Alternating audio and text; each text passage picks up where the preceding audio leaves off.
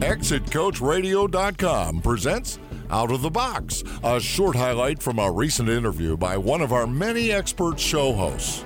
Hear the full interview at ExitCoachRadio.com, the information station for age 50 plus business owners. This is Bill Black. I just recently interviewed Dave Linden of the OC Largest Mixer, and he gave us some great tips if you're planning on attending on March 18th from 5 to 9 p.m. at the OC Fairgrounds. Great tips for attendees. Here they are. When people come to this, what should they have in their pockets?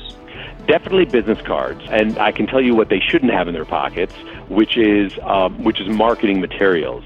An attendee to any event, whether it's the largest mixer or you know any type of mixer or trade show, you know should never have flyers or postcards or sales kits with them because that is not networking. Uh, passing out flyers is marketing, and there's a difference between marketing and networking. Uh, business cards totally acceptable because obviously you want to pass out your card so people can follow up with you. But once you start passing out flyers and brochures, that then starts to get a little bit too selly. And you know you don't want to come off as that sales guy because there's not there's nothing worse I think for not only an attendee but for an exhibitor that might have paid hundreds of dollars you know for that real estate at the event to have uh, an attendee walk up to them that might have only paid the twenty dollars to get in, um, and then they're sitting there passing out their flyers.